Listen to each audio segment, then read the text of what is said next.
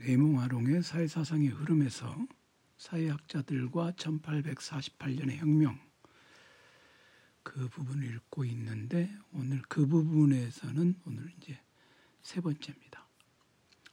지난번에 토크빌까지 읽었죠. 어, 마르크스를 읽어야 하는데 마르크스 부분은 설명이 길고 또 저도 보충해서 해야 될 얘기들이 좀 있어요. 그렇기 때문에 마르크스 부분은 두 번에 나눠서 오늘 화요일에 한 번 읽고 내일 수요일에도 어, 마저 읽어보겠습니다. 그러고 나면은 막스 베버만 남네요. 어, 조금 음, 음, 마음이 편하지 않은 게 이 북리스트에서 점점 더 어려운 얘기만 하는 건 아닌가. 가벼운 책 얘기를 좀 해야 되는데 가벼운 얘기는 그냥 차츰하기로 하죠. 뭐 언제까지 뭐 이렇게 어려운 얘기만 하겠습니까? 그냥 그 요즘에 그 뭐라 그러죠? 그냥 내킨 김에 읽은 김에 마저 읽어버리자 하는 생각이 좀 있어서 그리고 연말이고 하니까 새로운 책 하는 것보다 그냥 읽던 책 좀 빨리 이 올해가 가기 전에 이걸 마무리 짓고 싶은 마음이 좀 있어서 마음이 급해서 그렇습니다. 그리고 크리스마스가 미리 말씀드리는데 다음 주 월요일이 크리스마스잖아요. 그래서 크리스마스가 있는 주는 좀 일주일 동안 음 저기 쉬려고 해요.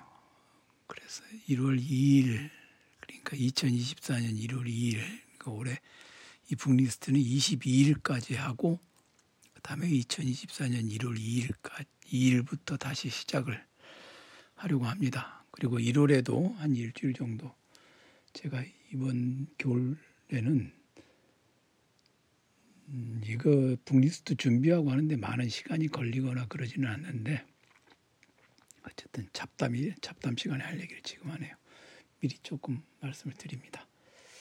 1월에도 한 주 정도 좀 쉬어 북리스트를 좀 쉬려고 합니다.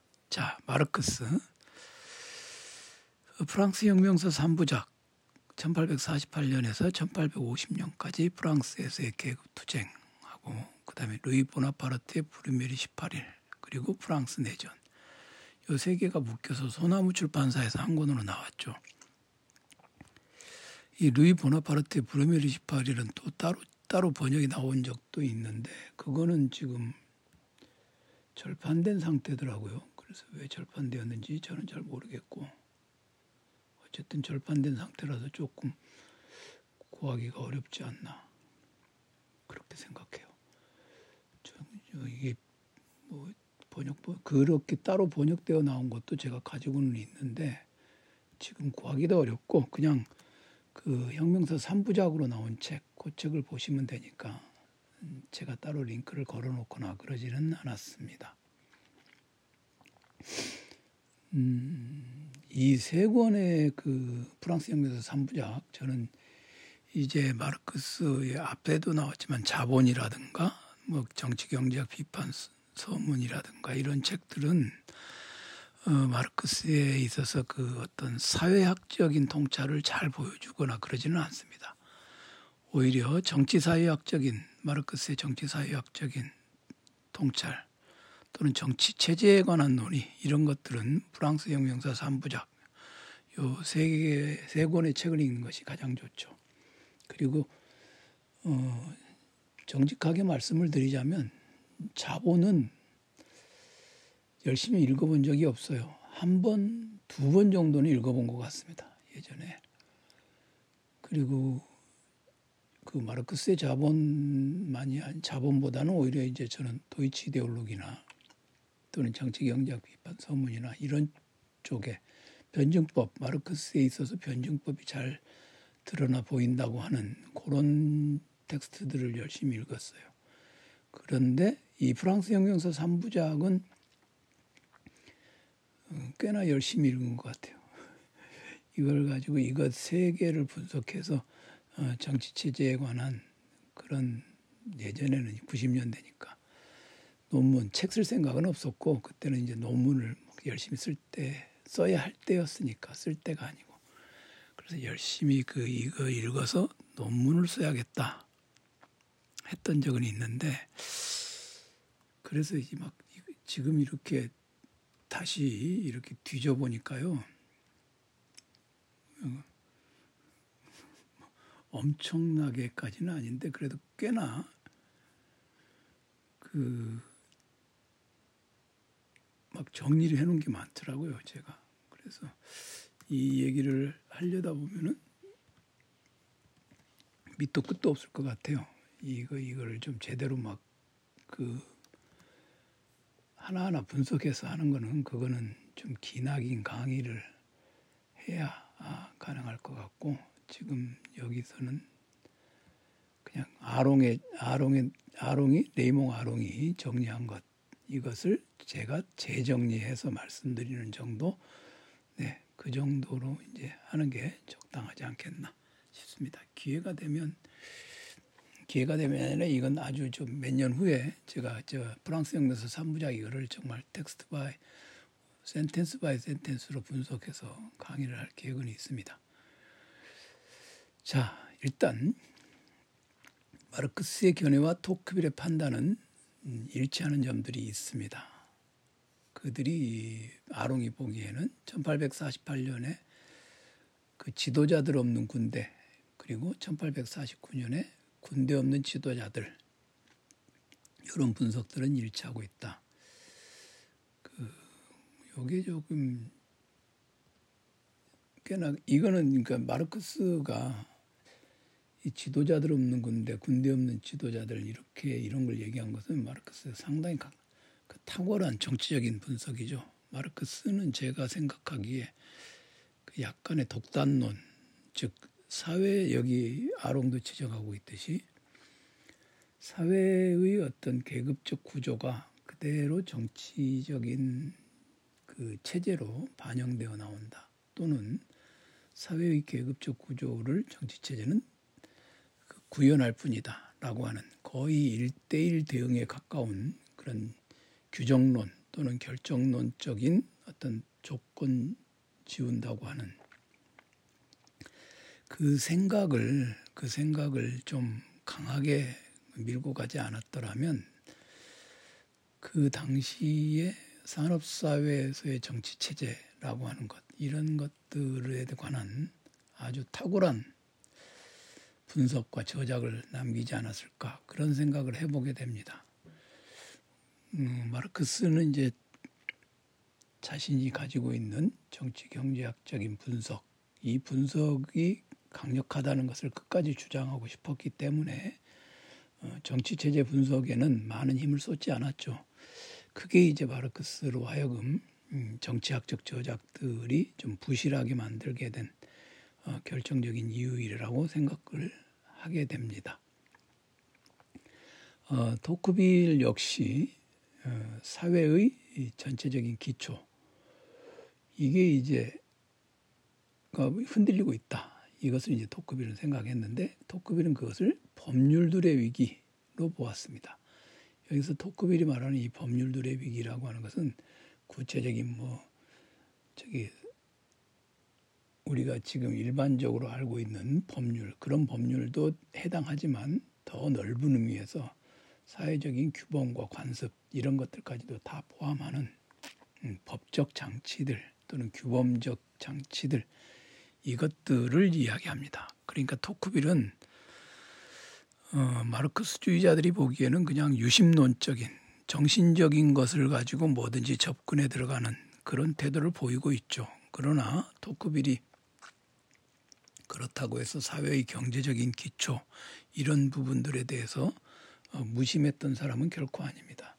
토크빌은 여기 저 레이몽 아롱도 잘 지적하고 있듯이 정치적 영역이 절대적 자율성을 갖고 있다고 생각하지는 않았어요. 상대적 자율성을 갖고 있는 영역이다. 이게 이제 우리가 오늘날 살고 있는 현대 사회에서도 아주 중요한 통찰 중의 하나죠. 그런 점에서 보면은 음, 현재 한국 사회에서 어, 과거의 서구 사상가들 중에서 현재 한국 사회를 분석하고 정치 체제에 대해서 통찰을 하는데 가장 참조할 만한 가장 참조할 만한 사상가가 누구냐 이렇게 물어보면 저는 토크빌이 아닌가 이렇게 생각을 해요. 어, 제가 박사학위 과정에서는 해결 철학을 해결을 전공을 했는데 해결은 그런 점에서는 별로 도움이 안 됩니다. 해결은 별로 도움이 안 돼요. 물론 해결은 이제 국가와 시민사회라고 하는 그 구별을 내놓은 것은 아주 중요한 업적인데 해결이 살았던 시대의 해결이 살았던 시대의 그 어떤 시대와 장소 그것이 지금 현재 우리가 살고 있는 시대와 장소와는 굉장히 그 이질적인 그런 성격을 많이 갖고 있어서 그렇게 크게 도움이 되지 않는다. 그렇게 말할 수 있죠. 그런 것들을 좀 그러니까 그냥 해결 철학으로 오늘날 되살려 본다. 그런 거는 그냥 헛된 망상이에요. 자꾸 그런 거 주장하는 사람들 그 제가 자신 있게 말씀드리는데 그런 거 주장하는 사람들 이렇게 겨눌지도 하실 필요 없습니다. 그냥 해결은 해결로서 읽으면 끝이지. 그렇게 생각을 하면 좋을 것 같습니다. 자, 그 다음에 마르크스는 그가 불가피한 것으로 여겼던 사회적 격변이 이미 일어나고 있다고 보고 있다고 선포했습니다. 그러니까 이제 마르크스는 사실 이때 좀 굉장히 흥분했죠. 그러니까 1848년에 공산당 선언을 엥겔스와 함께 내놓았던 것도 있던 것이죠.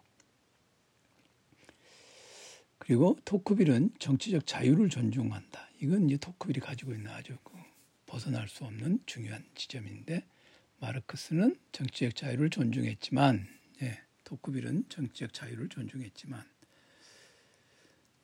어, 마르크스는 그러한 형식적 자유들 그러니까 이 정치적 자유라고 하는 것은 앞서서 말씀드린 것처럼 마르크스는 경제적인 것이 아주 핵심적인 것이라고 여겼으므로 그런 정치적 자유를 형식적인 것으로 보았어요. 정치적 자유들을 존중하지 않았으며 그죠? 당연히 이제 형식적 자유들을 이게 왜 존중하지 않았냐? 이거는 이제 부수적인 거다 이렇게 여겼기 때문이죠. 그가 더 근본적인 것이라고 본 것이 뭐냐면 사회혁명에 이르는 길. 사회혁명은 뭐냐? 경제적인 생산관계 이런 것들을 변혁시키는 것. 이게 사회혁명이죠. 그러니까 마르크스는 사회혁명과 정치혁명 이 두 가지를 놓고 본다면 정치혁명이라고 하는 것은 사회혁명에 그냥 부수적으로 따라오는 것이다. 이렇게 보았습니다. 이제 그게 마르크스의 독단이죠. 정치하고 경제, 정치하고 경제는 이건 내일 말씀을 드리겠는데 정치하고 경제는 서로 상대적으로 자율적인 영역들을 갖고 있거든요. 정치가 개판이어도 경제가 잘 돌아갈 수도 있고 경제가 엉망이어도 정치는 어떻게 그런 대로 훌륭한 모습을 보일 수도 있고 또 어떤 경우에는 정치적인 변화가 일어나서 대변혁이 일어나서 그 경제를 확 바꿔버릴 수도 있습니다. 정치가 경제의 영역에 침입을 해 들어가서 바꿔버릴 수도 있죠. 그 대표적인 경우가 이제 박정희 시대 중화학고 뭐 이런 거지 않습니까? 그러니까 이 각각이 가지고 있는 고유한 영역들 그리고 상대적인 자율성 이런 것들을 마르크스가 좀 바보는 아니고 이 프랑스 혁명사 3부작을 보면 정치의 상대적 자율성을 통찰해내는 지점들이 있거든요. 그래서 많이 좀 안타까운 지점이 있어요. 기본적인 논점 그러니까 이제 그 당대 상황에 대한 당대 그, 그 당대의 상황 전개 그렇죠? 당대 상황 전개에 관한 상황 전개를 파악하는 데 있어서는 음, 기본적인 논점은 기본적인 논점은 공유하고 있습니다. 기본적인 논점을 같이 하고 있습니다. 그게 뭐냐? 전통적 군주제가 무너지고 귀족제가 타도되면 사회적 평등을 지향하는 민주주의 운동은 예, 사회적 평등을 지향하는 여기 이제 민주정이라고는 할 수는 없죠. 데모크라티시즘 운동이라고 하는 것이 생겨나니까 당연히 어떤 특권이든지 공격을 한다. 그러니까 당대의 상황 전개를 파악하는 데 있어 기본적 논점은 같이 하고 있어요. 공유하고 있어요. 그리고 이제 가톨릭 교단이나 신문상의 불평등이 말살된 이후에는 사라진 이후에는 이제 뭐가 남겠습니까? 경제적 불평등이 이제 중요한 이슈로 등장을 하게 되겠죠. 그리고 지금 한국 사회도 이제 이런 경우죠. 일종의 이제 민주적 국가이기는 했어도 굉장히 많은 그런 불평등이 있었지 않습니까? 그런데 이제 학 차별들이 있었죠. 그런데 그런 것들이 점차로 어, 사라진 다음에는 경제적 평등 이런 것들을 사람들이 이제 원하는데 그 경제적 평등이라고 하는 것을 이제 공정 뭐 이런 말로서 표현을 해 나가는 것이죠. 왜 나는 아파트를 못 사느냐 뭐 이런 식의 얘기들 하겠죠. 돈이 없어서 못 사는 걸 가지고 말이죠. 그 다음에 그런데 이제 다른 점도 있어요.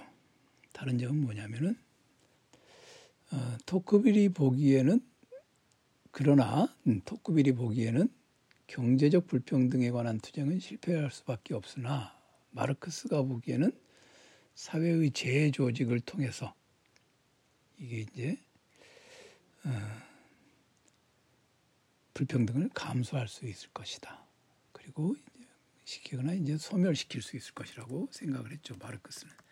이게 이제 토크비라고 마르크스가 결정적으로 다른 지점이죠. 요게. 그 다음에 이제 혁명의 여러 국면에 관한 음, 마르크스의 분석을 보면은 이 마르크스의 분석이 이제 네 단계로 이루어져 있습니다. 어, 아, 3단계로 이루어져 있습니다. 그런데 이제 마지막에서 마르크스가 루이 보나파르트가 대통령 당선 이후 보여준 루이 보나파르트의 그 대통령 당선 이후 그죠?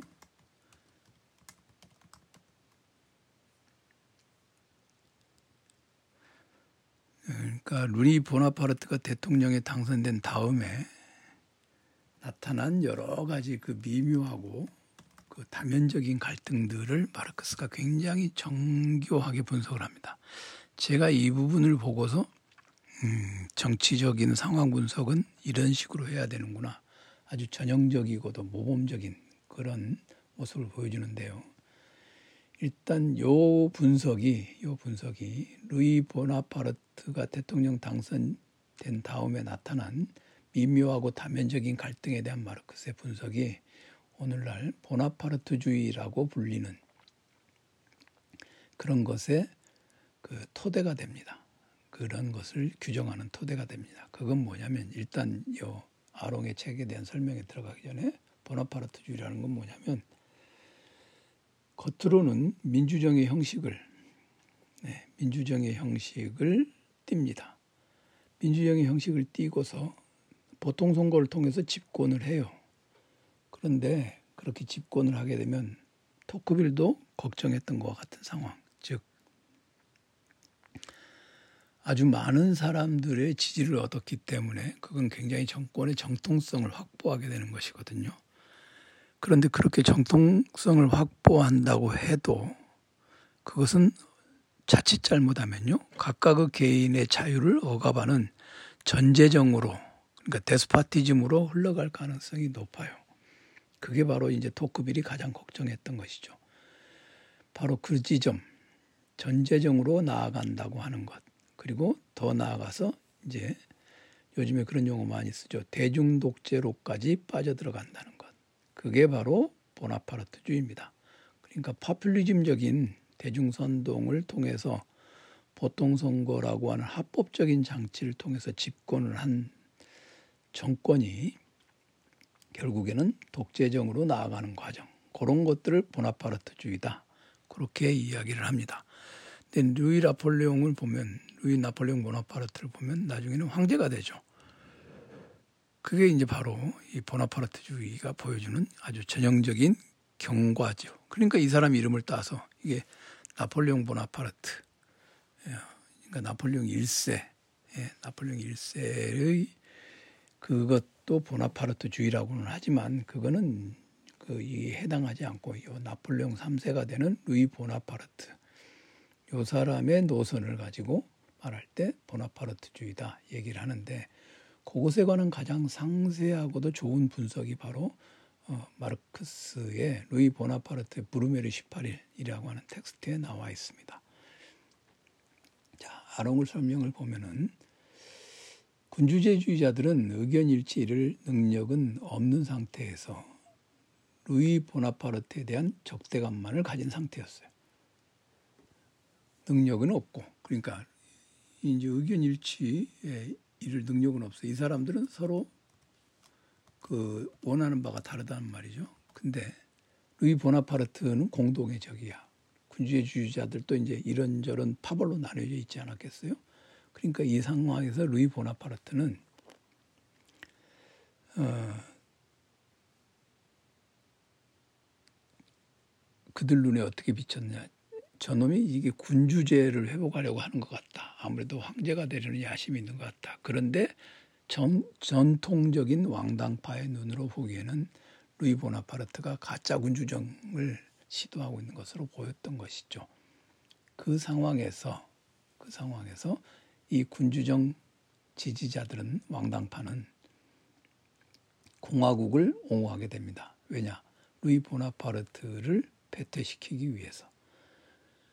그러자 루이 보나파르트는 음, 의회주의자들이 대중선동이라고 부른 수단을 사용해서 간단히 말해서 대중들의 열광적인 지지를 얻어냅니다. 특히 이제 농민들의 지지를 얻죠. 이 부분은 음, 중요한 부분입니다. 농민들의 지지를 얻었는데 농민들의 이익을 대변하거나 그러지는 않았죠. 그것을 이제 나치당에서 나치당에서 사용한 후대 나치당에서 사용한 수법과 유사한 것이 이미 전조처럼 나타나게 되었습니다. 그리고 부르메리 18일 쿠데타에서 입법부회를 해체한 다음에 그 다음에 보통 선거를 재확률합니다. 그러니까 표면적으로만 보기에는 이 사람은 제도적인 장치들을 교묘하게 이용해서 그런 대중들의 지지를 등에 업고 독재 체제를 어, 구축하게 된 것이죠. 이게 바로 이제 루이 보나파르트 즉 보나파르트주의의 구체적인 과정입니다. 이 사람 이름을 따서 그걸 어, 얘기를 한 것이죠. 제가 방금 말씀드린 것처럼 루이 보나파르트 브루메르 18일은 마르크스의 분석이 가지고 있는 마르크스의 분석이 가지고 있는 탁월함을 아주 잘 보여주는 텍스트입니다. 그래서 루이 보나파르트 브루메르 18일 요건 정말 누구나 다 이 정치 체제에 관심 있는 사람들은 누구나 다 읽어보는 게 괜찮을 것 같아요. 물론 이걸 읽느니 그냥 유튜브에 뭐 여러 정치 평론가들 보는 게 훨씬 더 나을 수도 있겠지만요. 오늘날을 이걸 읽고 오늘날 한국 정치를 분석한다. 굉장히 많은 매개 단계를 거쳐야 됩니다. 자, 마르크스는 이런 분석에서 보여준 특징이 뭐냐면 어, 사회적 하부 구조를 가지고 그걸 바탕으로 해서 그게 이제 핵심적이고 독립 변수죠.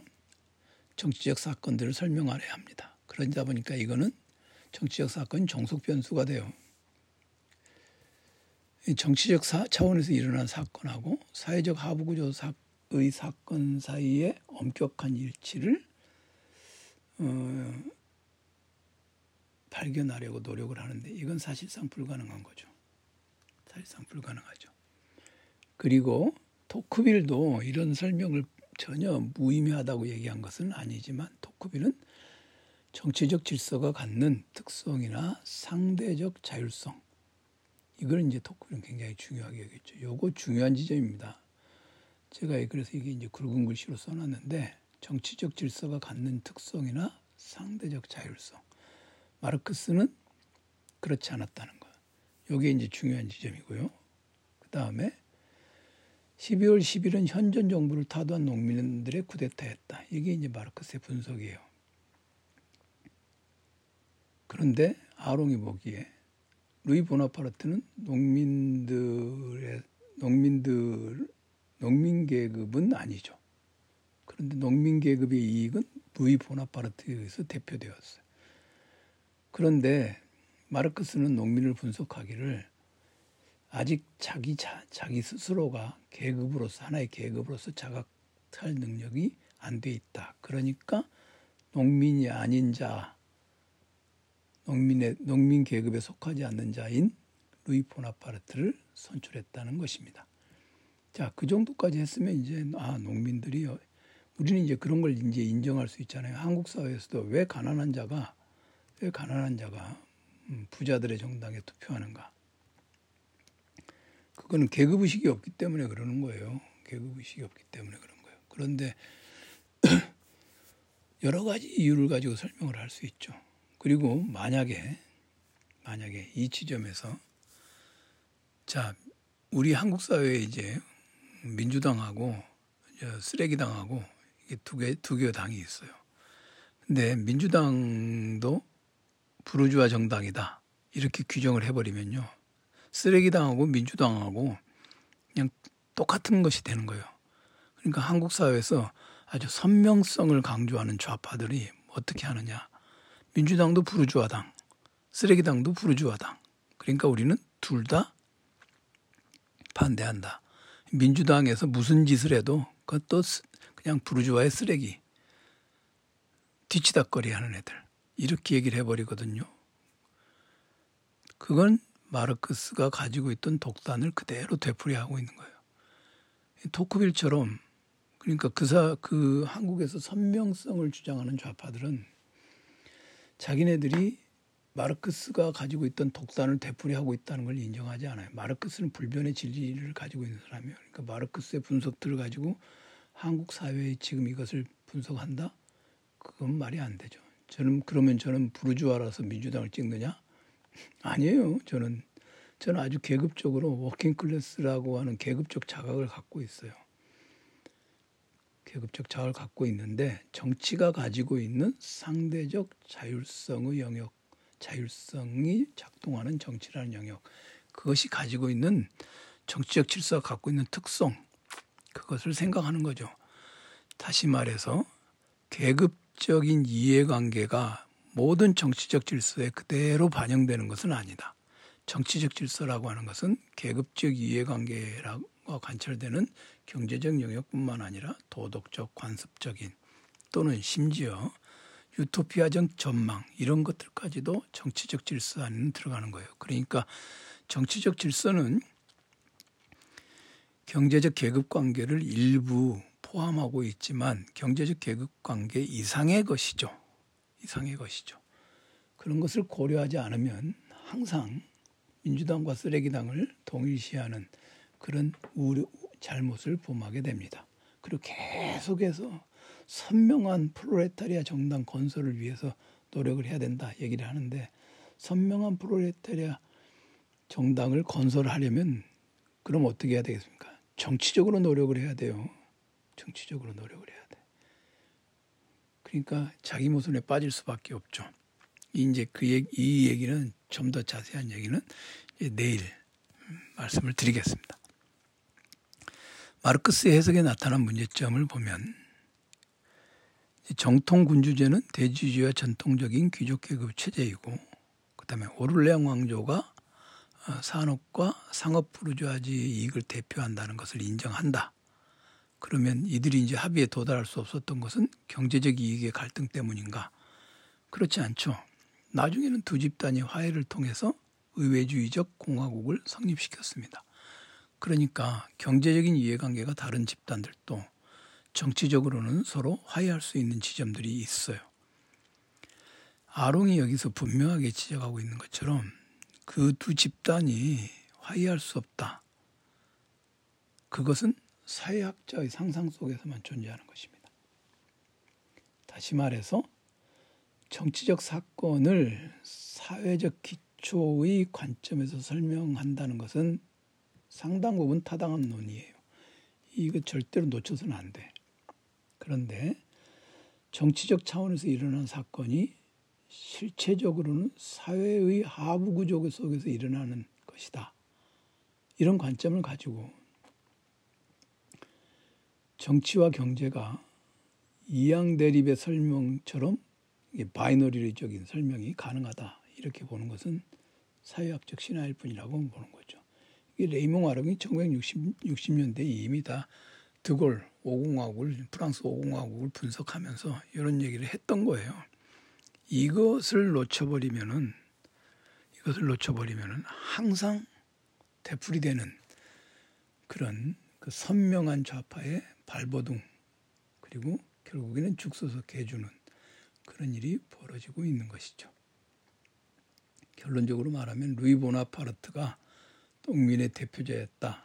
이것은 농민들이 그들의 이해관계를 루이 보나파르트에게 투사한 것이고 농민들이 허위의식을 가졌던 것도 아니고 그건 정치적인 어떤 농민들이 가지고 있었던 어떤 정치적인 욕구와 지향성을 루이 보나파르트가 거짓 선동을 통해서 충족을 시켰기 때문에 그렇습니다. 그러면 농민들은 농민의 당을 만들어야 되느냐? 농민의 당을 만들려면 뭔가 노력을 할 필요는 있겠죠. 그런데 그게 반드시 경제적인 논리로만 설명할 수 있는 것은 아니다. 그것을 이제 유념해 둘 필요가 있겠습니다. 내일 마르크스 부분을 마저 읽겠습니다. 막스 베버는 읽어야죠. 올 연말까지는 어쨌든 올해 안에 다 읽어야 될 것 같습니다.